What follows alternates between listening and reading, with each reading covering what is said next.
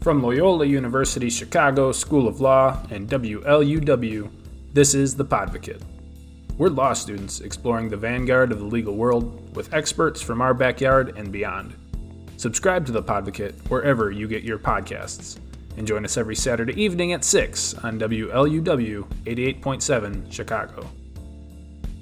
My name is Lenny Reinart, and we are continuing our discussion on rural access to justice by returning to Michigan's Upper Peninsula and the 11th Judicial Circuit with Judge Brian Rahilly. Judge Rahilly's circuit covers four counties within the UP, and he provides a valuable perspective as we continue to explore the attorney shortage in rural America. Throughout this project, we've been focusing on uh, people in rural areas across the country. And when we think of rural areas, we think of places like, you know, North Dakota, South Dakota, Montana, uh, Wisconsin, Minnesota, all across you know, the South. And one place that sort of exemplifies that rural community is the Upper Peninsula of Michigan. Um, if you could please, could you describe the 11th Judicial Circuit and the people that live inside there? So the 11th Judicial Circuit actually encompasses four counties. So um, there's Luce County, which is where I live. Then there's Mackinac County, uh, Schoolcraft County, and Alger County.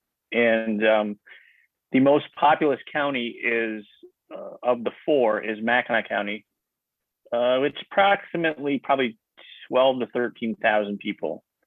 Uh, in Luce County, we are probably just under 6,000 people, and we're uh, pretty rural. Uh, the biggest, uh, you know, the the big urban areas, as you would say, in these counties uh, are are towns of about 1,500 people, and it's it's the biggest judicial circuit that I'm aware of I think I've heard that it's the judicial cir- the biggest judicial circuit east of the Mississippi, uh, and we're talking about a very rural, typically very uh, long winters and uh, communities or economies really driven by tourism. Okay, and you mentioned Mackinac County. I would be remiss if I didn't mention Mackinac Island in there, world famous fudge. Um, so in these four counties, I did some math earlier, and it looks like there's about 11,000 square miles and in that broad area, there's only 24,000 individuals that live there. And about 10,000 of those, 10, 11,000 of those folks live in Mackinac County. Um, you said that you're from Luce County. Can you uh, describe, I guess, give us your background and how you grew up and how you got interested in the law? Sure. So I uh, I grew up in Newberry, which is the the, the seat of Luce County, uh, and that's where I currently live. Um, I graduated from the, the local high school there in, in, in the year 2001. Went on to uh, uh, college and then law school. I went to law school at uh, Cooley Law School in Lansing. Graduated from there in 2010. Moved back to my hometown and uh, started a small town law practice. Practiced for 10 years. Uh, the the judicial the 11th Circuit judgeship was coming open due to retirement and decided to throw my hat in the ring, and that's how I was elected. My undergraduate degree is in history and journalism. Um, really, my love for history kind of steered me towards looking at law school. Uh, wasn't something that I set out, you know, during my college years to go to law school. It really just kind of fell into my lap as a something I thought I'd be interested in, something I thought I'd be pretty good at, and it, it, it worked out great for me because I loved law school and loved being a lawyer. And so far, my first three months as a judge have been very rewarding.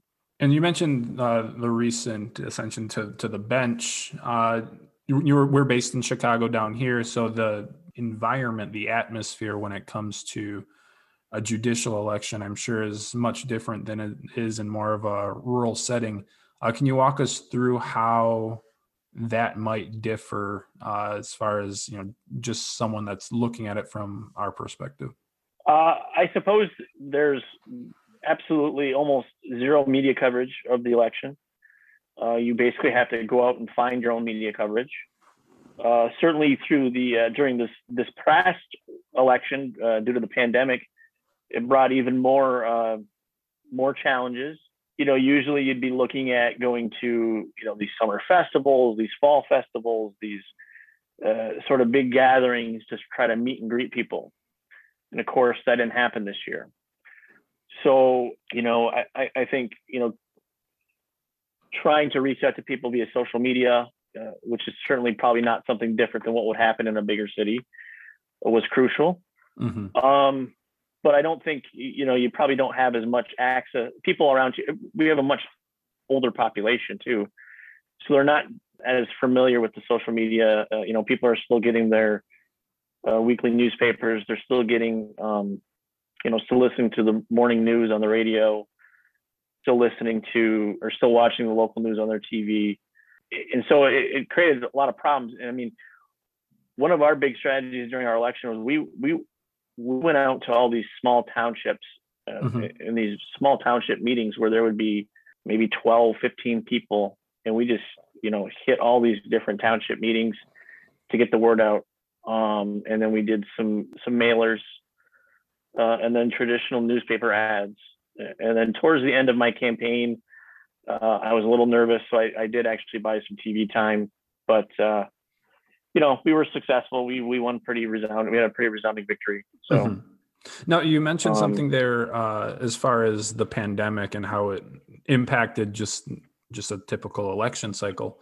Um, when you think of, like you say, our topic as far as rural access to justice, what have you seen uh, from your perspective as far as other impacts that the pandemic has had in more of that rural environment? Well, I think, uh, like I said like I said before, um, with our lo- a lot of our local economies relying on tourism, really a lot of our, our a lot of our local businesses took a big big hit during the pandemic because we didn't have the tourism that we normally would.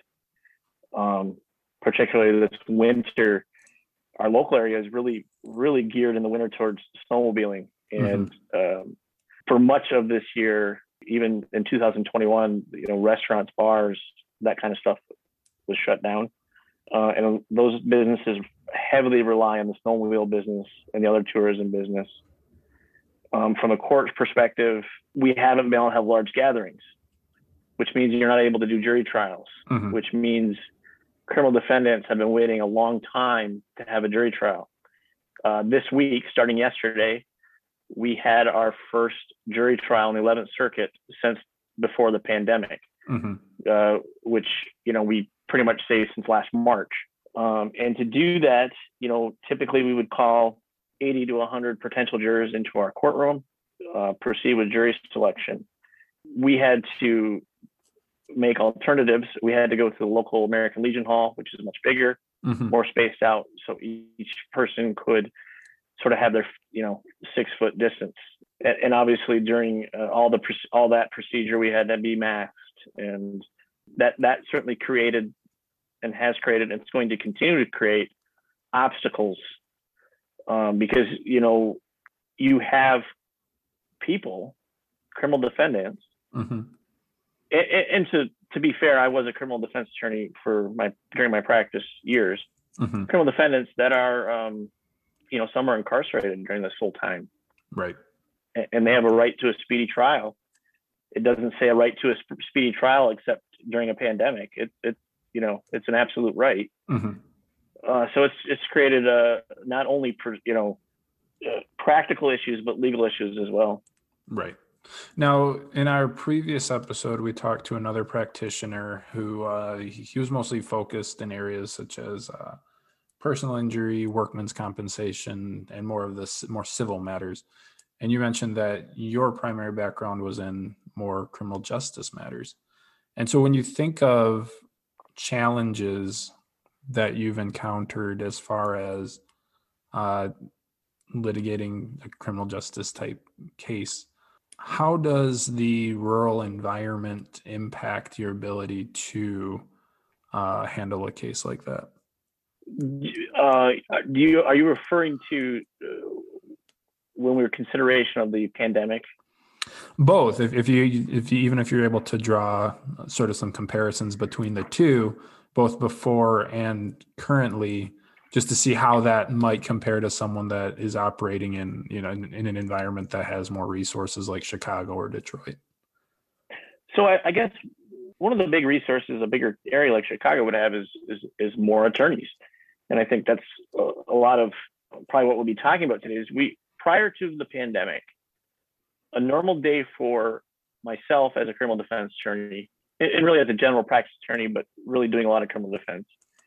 And a normal day for a lot of the local attorneys is uh, courthouse hopping, or what we call riding the circuit.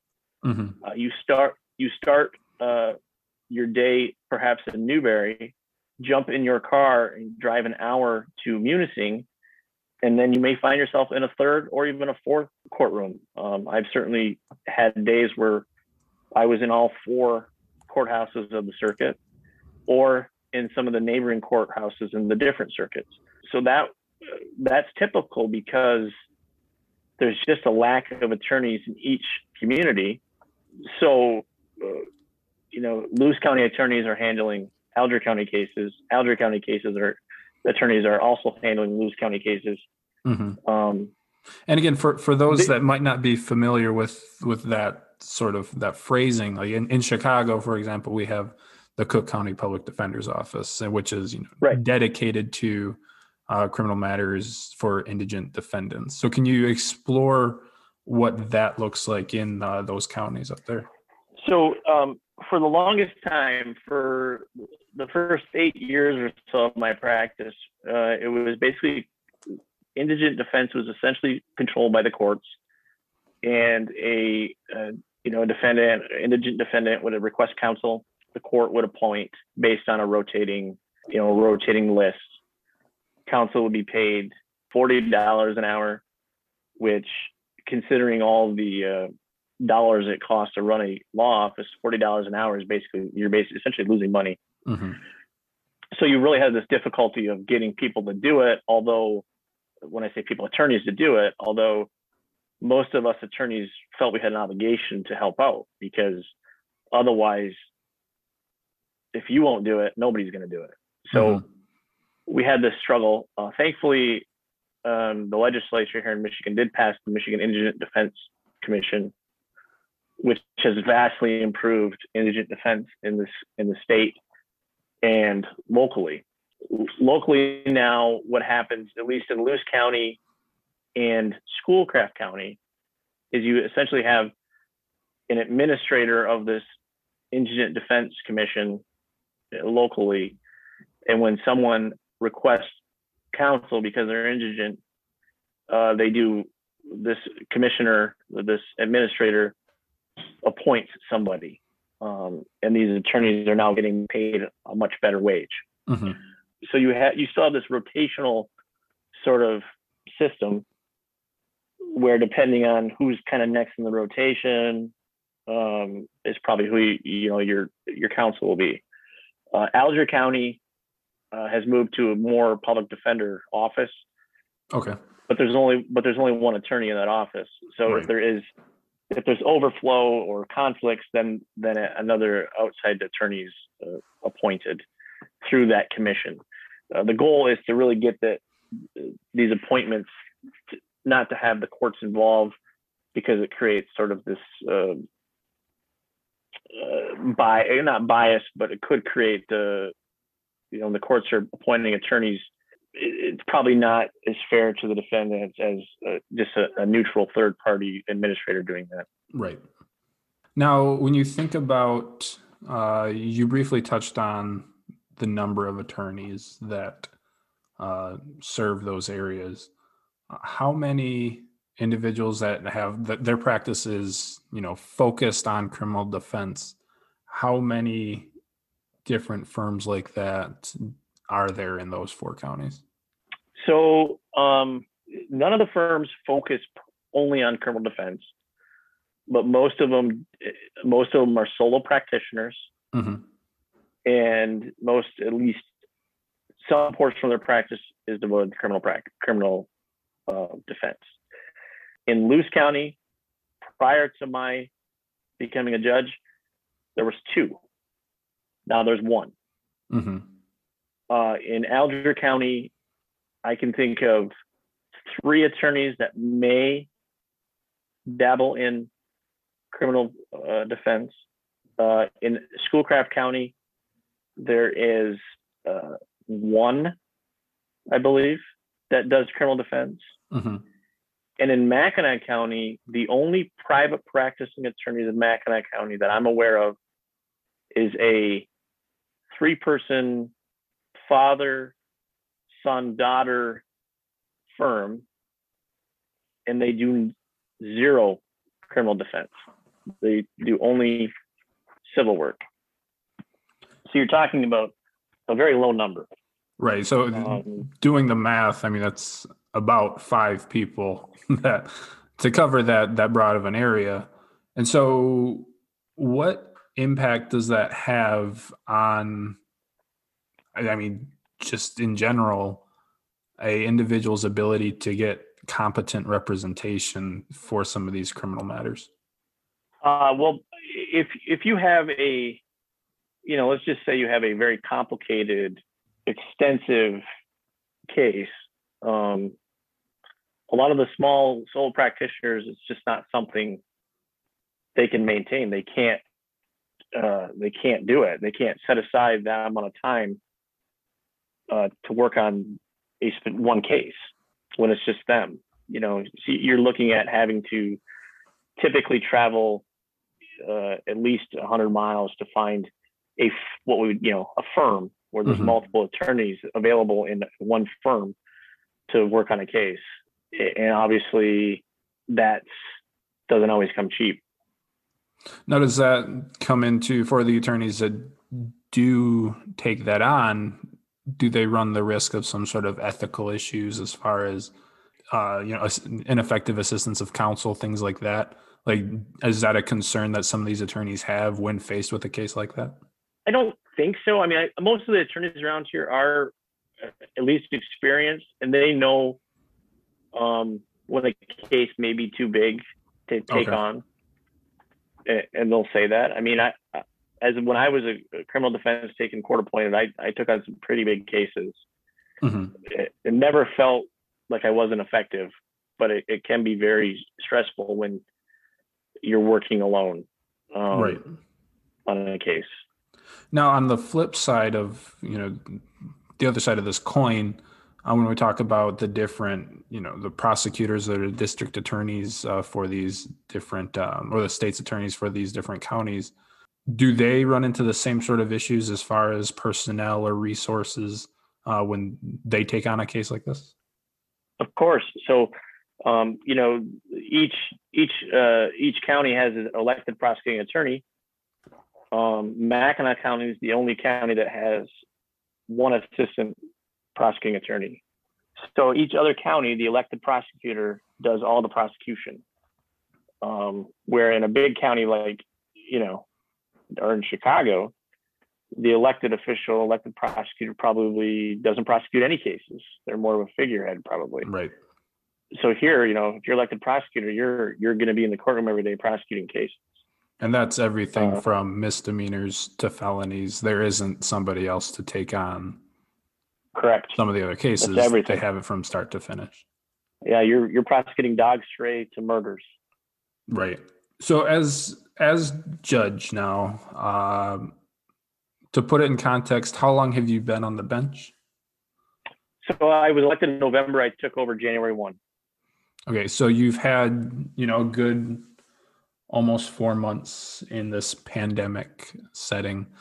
So when you when you consider the things that you've seen in your in your own personal practice when you were had your own firm, uh, did you see things at that point um, that were indicative of hey look there's there's an attorney shortage there's a resource shortage was that something that was apparent to you or was that just hey that's the norm that's just the way things operate No, it's, it was absolutely apparent to me, and um, I, in fact, on my own, tried to recruit attorneys to come up here, knowing that I could be a come judge and would leave our county even more shorthanded. Mhm. um, and so it was absolutely something. Um, in fact, I uh, I participated in a roundtable discussion that the uh, Michigan Indigent Defense Commission put on in December, uh, trying to recruit people to come up. And it's it, it, and it's not just for criminal defense either. I mean, we have you know people need civil attorneys too um, for for simple things. You know, just just to do a, a, land sale, which I did a lot of in my practice. Um, and without that, there's just nobody in Luce County or the surrounding counties to do that sort of thing. Uh, so it's it's it's been on my radar for some time. I mean, frankly, it was on my radar when I decided to open my my practice. Uh, you know, about ten years ago. Mm-hmm. I saw I saw you know, I don't think many many people, many lawyers coming out of law school don't really see themselves opening their own practice, but I saw the opportunity here because there was such a lack of attorneys and the attorneys that were still around here at that time were were uh, essentially in retirement age, and they've all since retired. There was three or four mainstays in the area at that time, and they all pretty much retired within a year or two of me coming around. Um, and really, that's why I moved back to where I was from, is because I saw that. So the earlier when we were leading up to this interview, we uh, I sent you some numbers, and there's some numbers that we've discussed as far as um, the attorneys that are in that area, and the numbers that I originally researched that were available through the Michigan State Bar that showed that Luce County it's still not a huge number, but you know it said they had eight attorneys, and you were quick to note that that's now down to one. Um, and throughout all of these counties in the Upper Peninsula, uh, I mean, the numbers range from, you know, from as few as five in Keweenaw County all the way up to, you know, Marquette has 144 attorneys.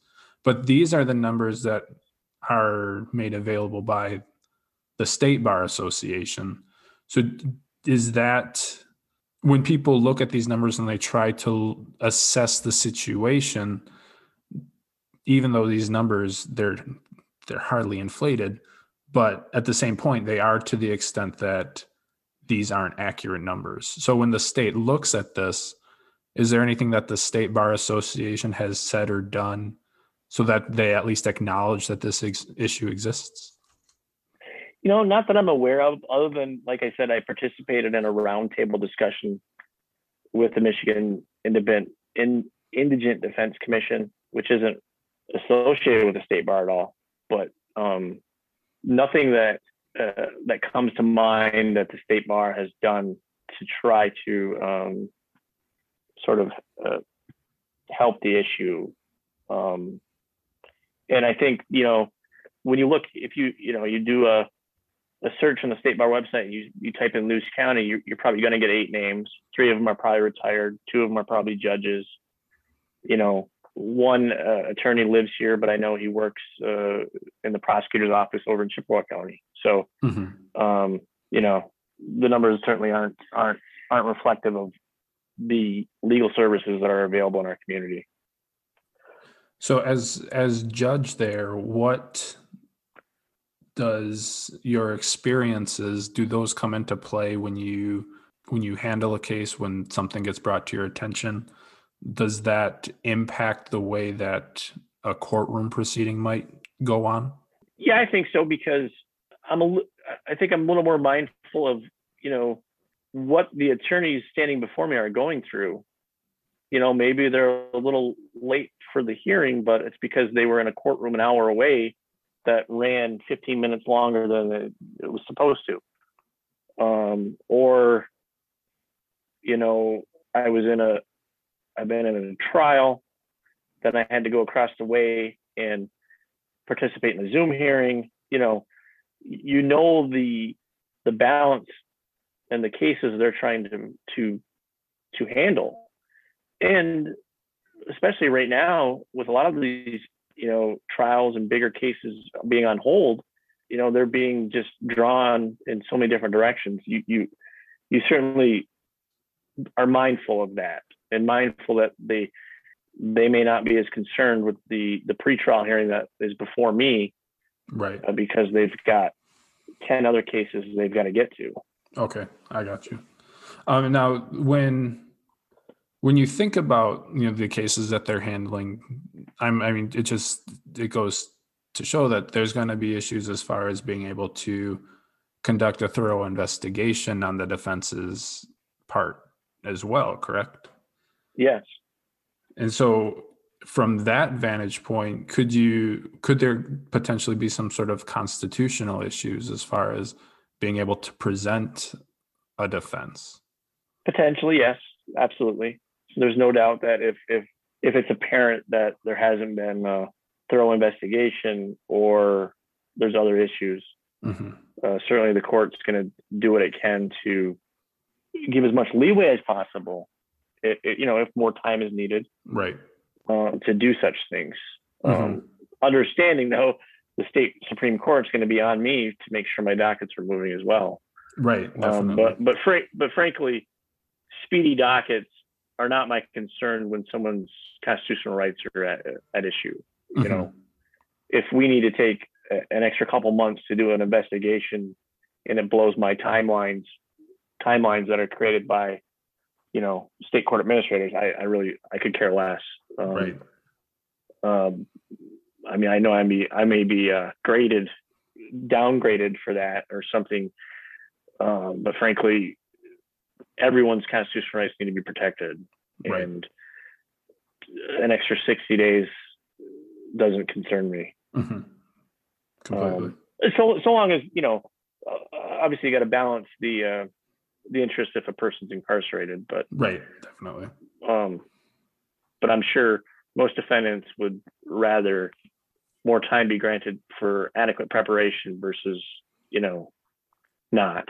Mm-hmm you you mentioned a few minutes ago you mentioned zoom jumping on a zoom call. We're communicating through zoom right now. Uh, that's been sort of one of the suggested fixes to this issue as far as hey look with this increase in technology as the pandemic has shown us you know zoom is an option.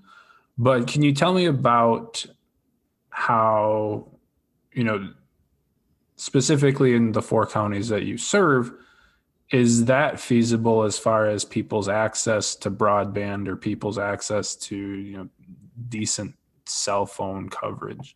Does that come into play? Yes, absolutely. Um, and just just you know, I guess the one one positive thing that's come out of the pandemic perhaps is our reliance on some of the Zoom technology. And it's helpful for attorneys when we're talking about um, you know quick hearings pre-trial hearings things where there's not evidence presented uh, those can be very beneficial. Instead of having to drive that that time uh, you can simply appear and uh, conduct your pre-trial or argue a motion. Uh, i don't really allow unless if evidence is being taken i don't really allow zoom but uh, for anything else um, I think Zoom's a good thing, mm-hmm. except for criminal pleas and criminal sentencing. Uh, I don't like to do them via Zoom either. But um, but there's a huge issue with cell phone coverage, broadband, um, making it difficult for uh, clients or defendants or plaintiffs in civil actions to appear via Zoom. Mm-hmm. Um, it's it's a absolutely a huge problem. Um, we don't have reliable cell phone coverage in many many areas uh, of our circuit. It's getting better. It's gotten a lot better over the last ten years. Um, but uh, just uh, just to let you know, like I uh, uh, I'm about three miles outside of Newberry. I have great cell phone coverage, mm-hmm. but I can't get internet. So I'm I'm using a hotspot mm-hmm. to have internet here off my cell phone. Uh, that it's just an issue, and I mean, it, it, was a huge issue when kids were doing remote schooling. Right. Um, yeah. And it's gonna, and I've you know, I've heard for ten years, fifteen years, twenty years, politicians stating they're going to uh, emphasize, you know, creating more access for broadband in these areas, and it just has not happened. Mm-hmm. Um, it's like I said, it's getting better. Um, uh, you know, cell towers are uh, going up to allow better coverage. but you have to weigh that against people don't want cell phone towers in their backyards because people come to the, this area for the natural beauty. So, Right. um, Yeah. but it, it's just the way it, it's just the reality of things. We need to continue to explore um, expansion of cell phone coverage and broadband internet. Mhm. Right.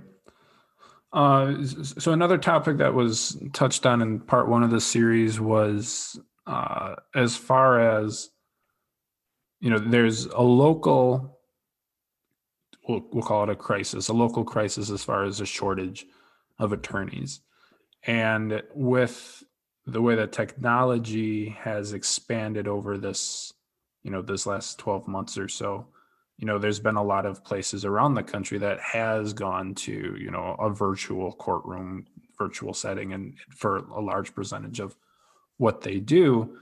But one of the concerns that we discussed was how larger firms are using this as an opportunity to spread their their service area into more of the rural the rural um, sections of the country now on one hand, it's good because now there's some people that have more options when it comes to getting counsel.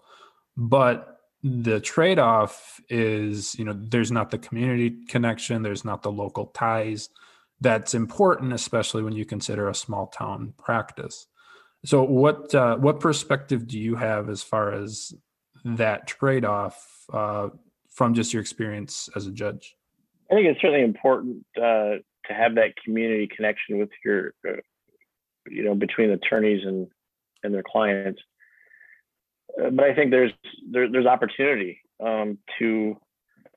Uh, the big firms don't need to compete with the little guys. They can work together to facilitate so that all parties, all people get, you know, the best possible legal service they can get. I mean, we've we've always partnered, you know, even back, you know, with bigger firms to try to help people in the community. Um, so I think it's it's more of a it's certainly more of a positive than a negative because I think um, there's always going to be a need for that local attorney. Mhm. Uh, that's not going away.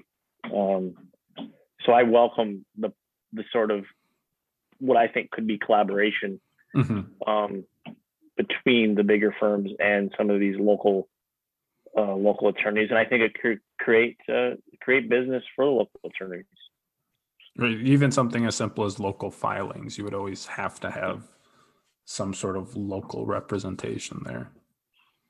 Absolutely, or uh, uh, you know, um, if you do have to have a uh, a motion hearing where it's requiring some evidence and some where Zoom is not appropriate, you know, you will Mhm. hire the local attorney to do it. I mean, I I always supplemented my income as a private attorney, you know, covering some of those cases for the bigger firms, you know. Um, so I think there's always opportunity for that.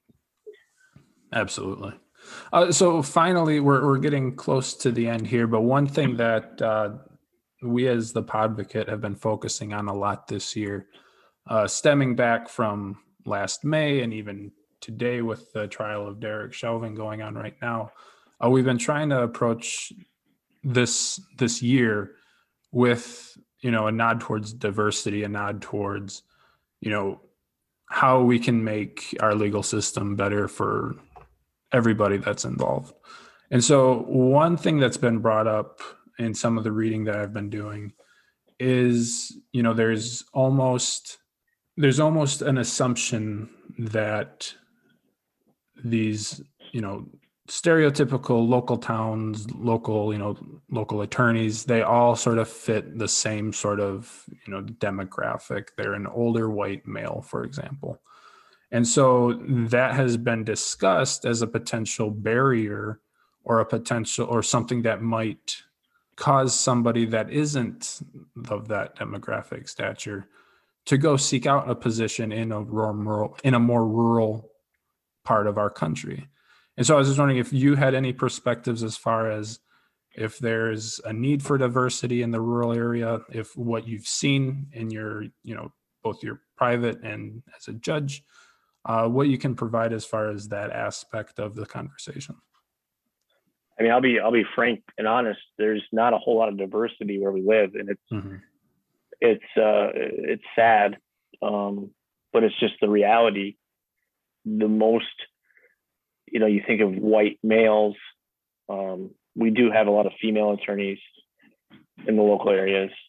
Um, it's probably it's probably 50 50 between the four counties actually um, but you know the other uh, really the only i guess racial diversity you would call it would be you know the local american indian population mm-hmm. um, but other than that we have very very little uh, other ethnic uh, representation in the local community that's just the fact right um, it would it would certainly be nice if we could have more diversity here, um, it's going to uh, take, you know, probably someone brave to come up and, and do it in the legal community. Um, but I think it can be done. Um, you know, the, the as, as few attorneys we have, a lot of them are young. Um, most of them are under 40, mm-hmm. or a lot of them under 40 here in the local area or in the early 40s. So that's promising. Um, but it would be it'd be great if we could if we could do something to find more diversity up here. Mm-hmm. Very good. Uh, so, Judge Rahilly, did you have any final thoughts you'd like to provide to the audience? No, I uh, just thanks for inviting inviting me to participate. This is certainly a topic that I I talked a lot about uh, during my judicial campaign as well. Um, and uh, frankly almost stopped me from running for office. But uh, and encourage any of your listeners that are, uh, you know, perhaps uh, thinking about what you know their future when they graduate from law school, about you know coming to this area or another rural area. There's uh, always a lot of need, and I think you'll find a very rewarding career. And um, I wish everyone that's listening the best of luck and to stay safe. Absolutely. Judge Rahilly, we appreciate your time. And if folks are interested in learning more about the legal system in the Upper Peninsula of Michigan, of course, you can go to the Michigan State Bar Association, or there's a various other county websites that can introduce you to the local areas. Thank you so much, and we will talk to you soon.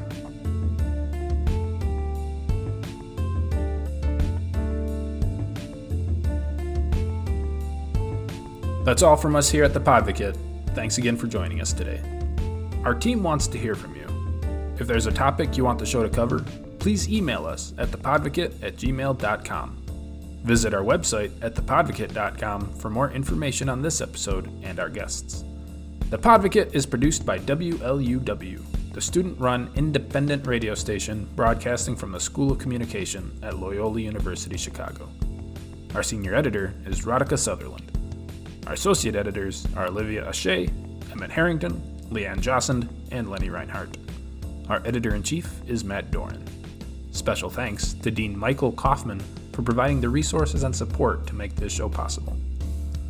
From Loyola University Chicago School of Law, this has been The Podvocate.